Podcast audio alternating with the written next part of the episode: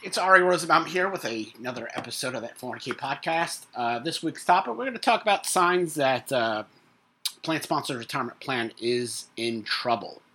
But of course, first things first, let's talk about some of the events that were that are coming up for us um, on April 22nd. That's a Thursday, 4 p.m. Eastern. Uh, that 401k virtual bunch returns with James Moyna, CPA, JMMM CPA uh, Illinois and Georgia uh, auditing firm, uh, national focus now. I think they've widely expanded how many states um, they could provide uh, retirement plan audits. So James has been a great support of ours.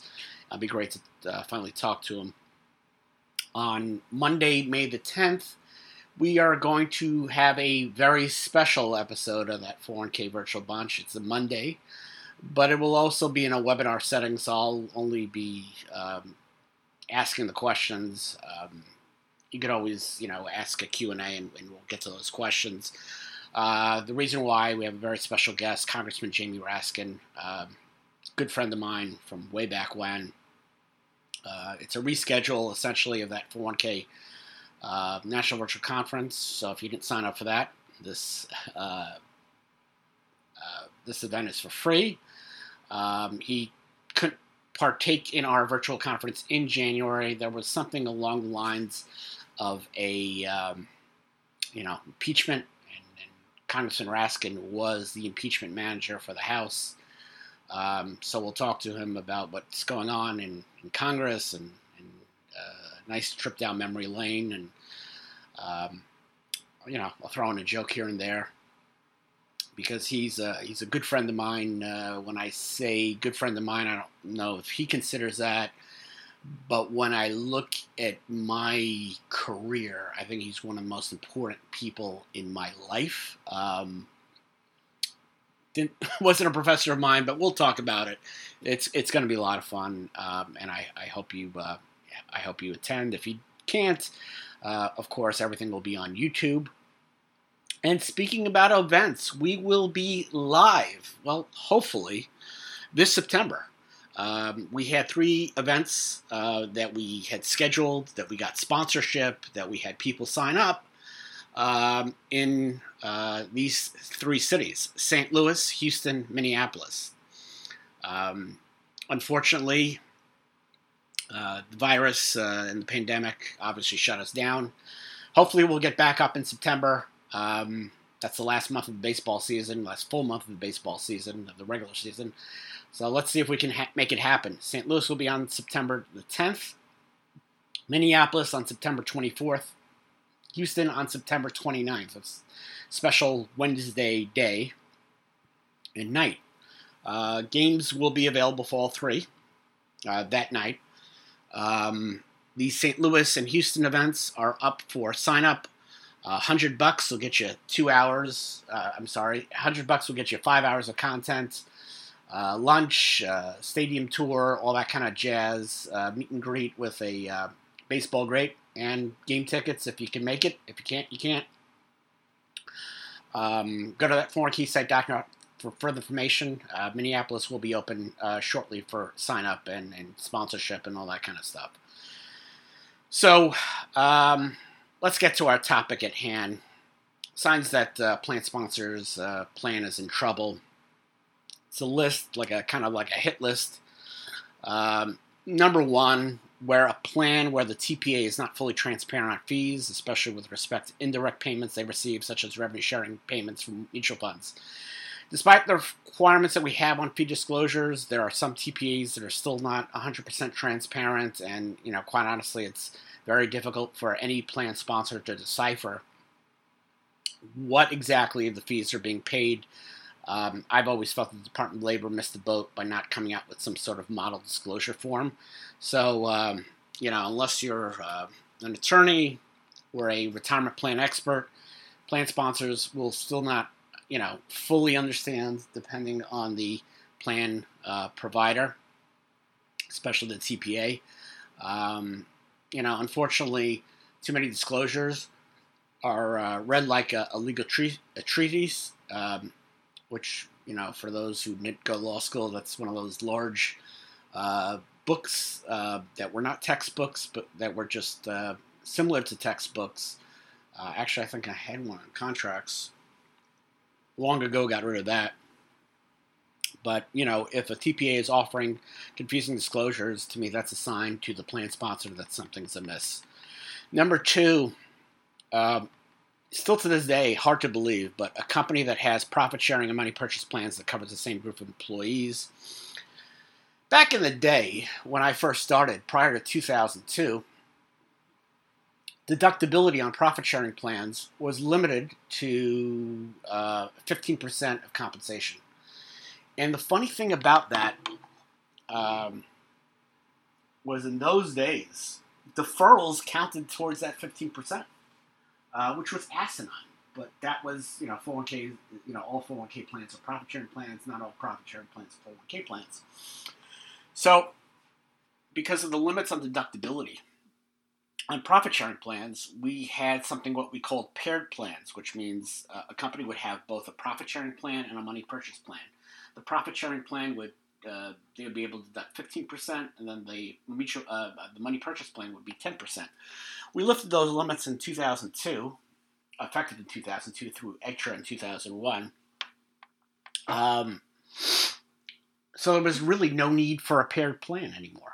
And quite honestly, we still had a very good business of uh, merging the plans and, um, you know, ceasing contributions and the money purchase and then merging the money purchase in the profit sharing plan.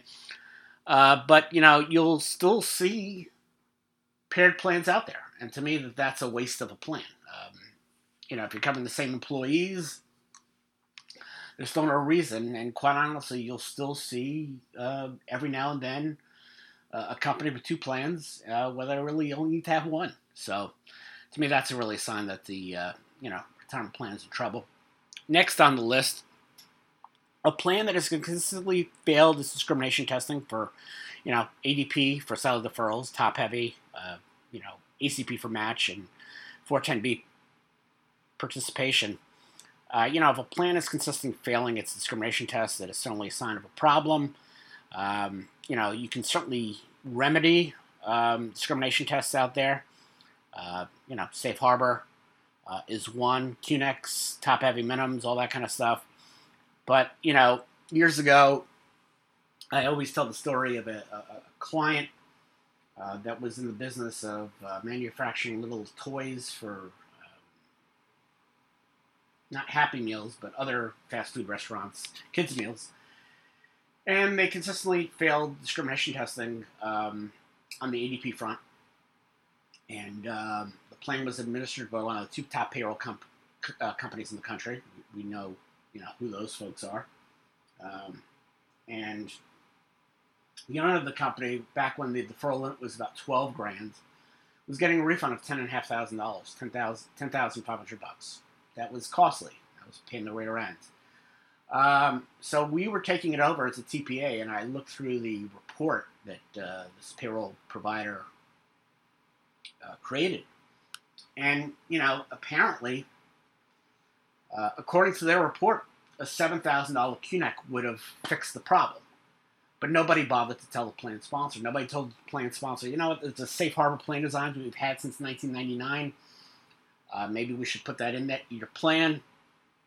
Or, you know, you have this QNEC in order to avoid, you know, Ms. Owner, in order to avoid a, a, a huge refund, a $10,500 refund. If you give an employer contribution, a QNEC of 7000 you're going to pass and you avoid that refund.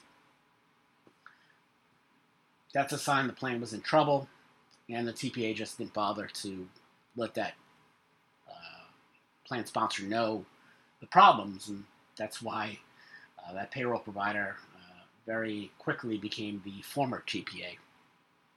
Uh, next on the hit list, number four, an underfunded defined benefit plan.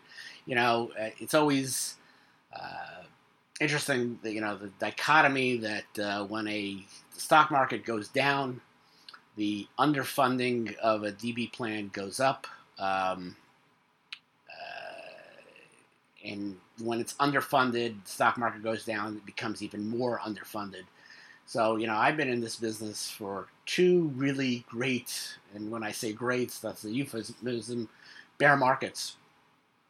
and how many DB plans really were in big, big trouble. Um, any underfunded plan, whether or not the plan has frozen its accrued benefits, uh, should have a study to determine what can be done, whether it is to freeze contributions, change its investment strategy, or engineer an exit plan to terminate the plan over seven years or less. Um, I just think that that's something that uh, really should be looked at and see what uh, kind of changes need to be made. Um, a DB plan for a company that has increased its workforce, that's another sign. Uh, any plan sponsor that has a DB plan with an expanding workforce should determine whether the plan still fits their needs and fits their budget. Um, I've seen that over the years. You know, uh, I represented a, a, medical practice that you know its major problem at the time was they put all their money in with Bernie Madoff. Three million dollars went poof. But more importantly, uh, the issue was, um, you know, the issue outside of that, which was you know a big issue, especially with the Department of Labor down our necks.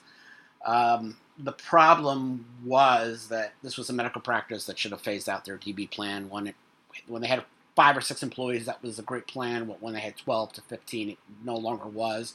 So it took a long process. They got the money back um, through the Madoff trustee and all that stuff, and uh, they uh, did freeze and eventually terminate the DB plan. And they were, they have 401k plan and by golly, uh, you know, 10, 11 years later or 12 years later, they're still climbing on.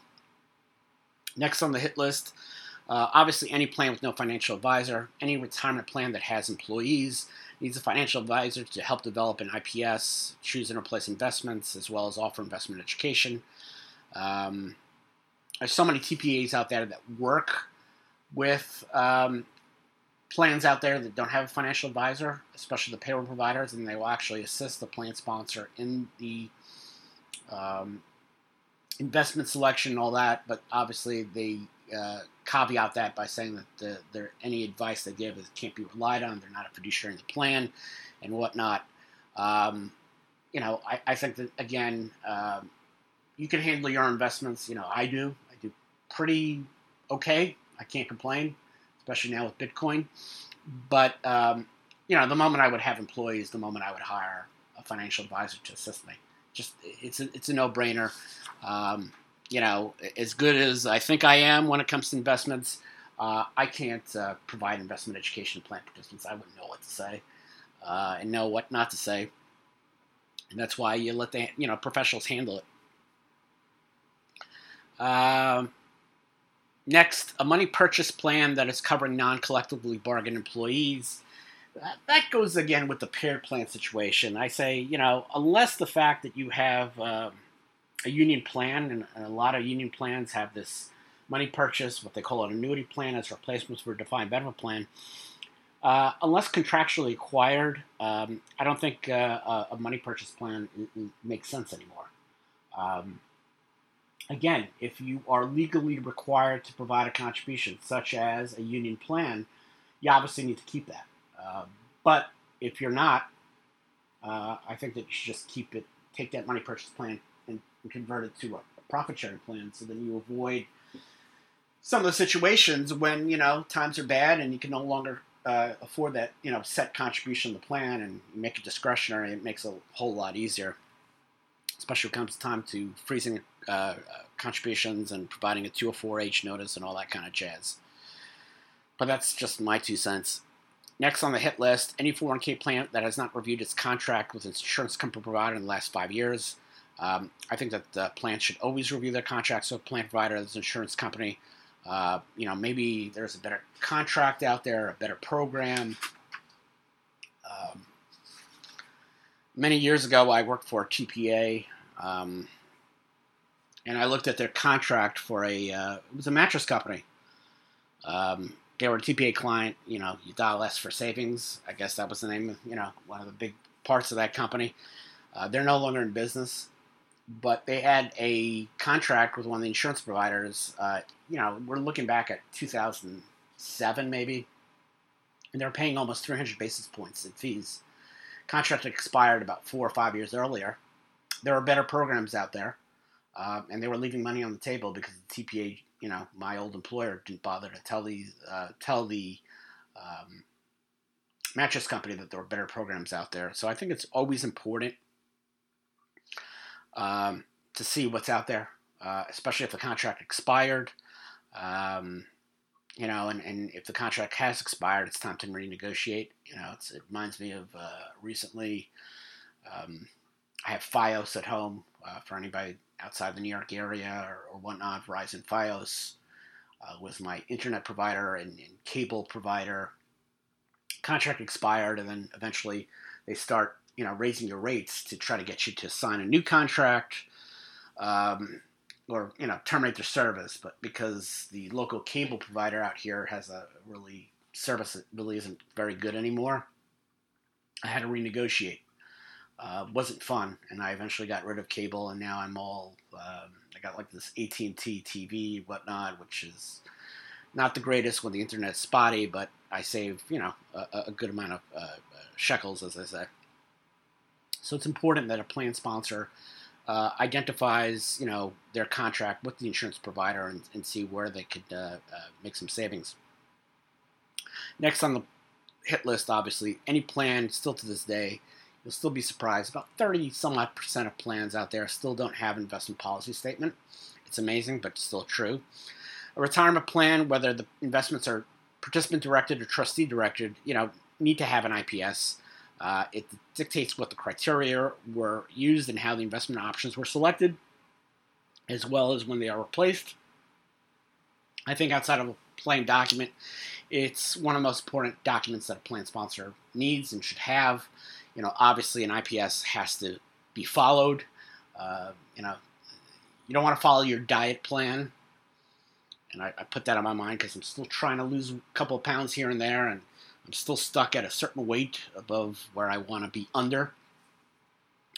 Uh, but uh, you know, plans without an IPS, uh, you know, it's just a it's a recipe for disaster. Um, I think that you know you need to have a process, and and a plan sponsor really needs to follow that process. Um, next, any plan that has not reviewed its choice of investments in the last year uh, you know, it's not enough that a retirement plan has an IPS. It actually has to follow it, like I said. Um, they need to review investments on a semi-annual or annual basis and determine whether they, they still meet the criteria set forth by the IPS. You know, I always goof on my old law firm's plan. And, you know, well, I'll keep on mentioning it until I retire. And the reason is because I'm still insulted by it. I, I just, I, it's just the arrogance of it all. And here was the HR director, Pat, running the plan poorly for 10 years. Uh, and I came and reviewed the stuff, and I said, you know, you need an investment policy statement. You need to have an investment advisor. Um, these funds were really good about eight to 10 years ago, and that's when they were reviewed and selected and all that kind of stuff. And I'm still ticked off that, you know, I gave her advice and she, I gave her some more advice and she it. She knew, she knew what was best, and you know, I always say let the experts help you out and, and rely on experts. That's why when it comes to, you know, COVID information, I rely on medical professionals. I don't rely on the people in my uh, local Facebook community groups who I wouldn't even take a recommendation on what's the best Chinese uh, restaurant in my area. Um, next on the hit list, um, any plan that hasn't seen its financial advisor in, in the past year, you know, uh, if you have an investment advisor, you know, plan sponsor should use it uh, and and meet with the, the plan fiduciaries. Obviously, um, don't delay it. I, I, think so many plan sponsors, oh, I, don't want to, I don't want to make the meeting, but you need to, whether it's quarterly, semi-annual, or even annually. Um, if you don't meet with them, it's the same as not having one. And, and I think that that's obviously a mistake. You're paying somebody to do their job. Let them do their job. Let them meet you and all that kind of stuff. Next on the uh, hit list, obviously, um, you know, consistently dealing with the IPS and all that stuff. Um, a participant directed retirement plan that offers no education to plan participants. If a plan is a participant directed, uh, you know, plan participants should be provided with uh, investment education because in the ERISA 44C, Plan participants must be provided or have the opportunity to obtain sufficient investment information regarding the investment options available in the plan to make informed investment decisions. A plan that offers no education participants risks some liability from financially uninformed plan participants. Just my two cents. Um, you have to provide something, you know. And when Pat, under the law firm's 401k plan, said, "Here's a Morningstar profile," of a fund that you know should have been replaced 10 years ago. These weren't you know uh, those Vanguard index funds, which I love. Um, uh, these weren't you know dimensional funds or you know fidelity funds. These were funds that you know very very popular 10 years earlier. And I know that because you look on a 401k plan and you would see what was popular and, you know, certain funds that uh, at the time just didn't fit. But, you know, she thought a Morningstar profile would work. They hired a financial advisor that I didn't recommend. Of course, the only one that I didn't recommend. They hired that person. Um, and, um, you know, they eventually offered um, the, the, new advisor, who who was actually excellent, um, did offer investment education. Uh, next, any plan without an ERISA bond and or fiduciary, fiduciary liability insurance. Generally, every plan needs one. Uh, any you know ERISA covered plan uh, needs an ERISA bond. Uh, any uh, and of course, an ERISA bond's legally required. You know, it's a it's on a 5500 uh, question. You don't have it. You're an ERISA covered bond. Don't be surprised if the Department of Labor contacts you. Fiduciary liability insurance isn't legally required, but I recommend it because it helps protect plan sponsors and fiduciaries against any liability lawsuits from plan participants. And having been, um, you know, so long ago, but when I replaced Matt Hutcheson as fiduciary on a MEP that he didn't steal from, um, you know, I was sued along with the other fiduciaries in the plan, only because we did have fiduciary liability coverage. Um, and so that's why I always say it's extremely important. Next, a 401k plan with low participation or low average account balances per participant. Uh, you know, this could be uh, the result of an employee population, the type of employees the plan covers. You know, a restaurant plan is not going to have people with hard, uh, large account balances.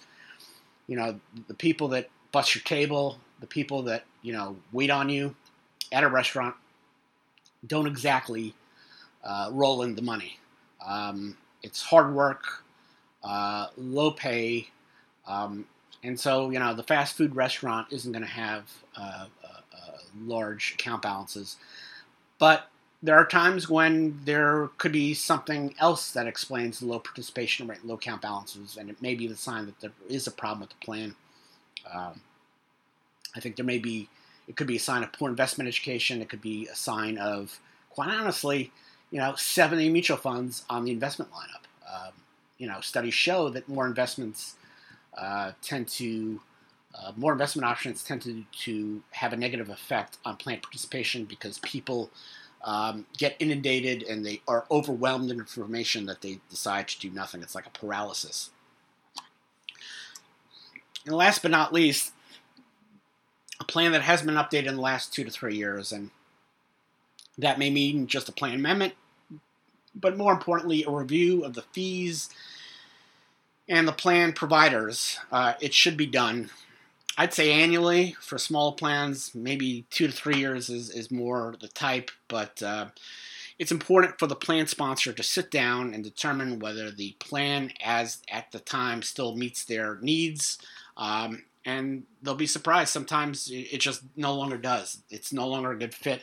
So that's why I think it's important for plan sponsors to sit down and determine whether the fees they pay uh, are reasonable, whether the plan providers are still working out, and whether the plan provisions still work today. You know, maybe automatic enrollment works. Maybe, you know, uh, something else should be added or, or, or, or removed. But I think it's important to sit down, review the plan, see if there are any glaring administration errors, that kind of stuff, and that really avoids the harm that's later down the line when uh, these errors aren't detected, and uh, unfortunately, a government auditor finds them. So, Uh, I hope uh, you enjoyed this episode of that 4K podcast. We'll be back next week. And of course, go to that 4ksite.com for further information on all the events, especially the live ones coming back hopefully in September.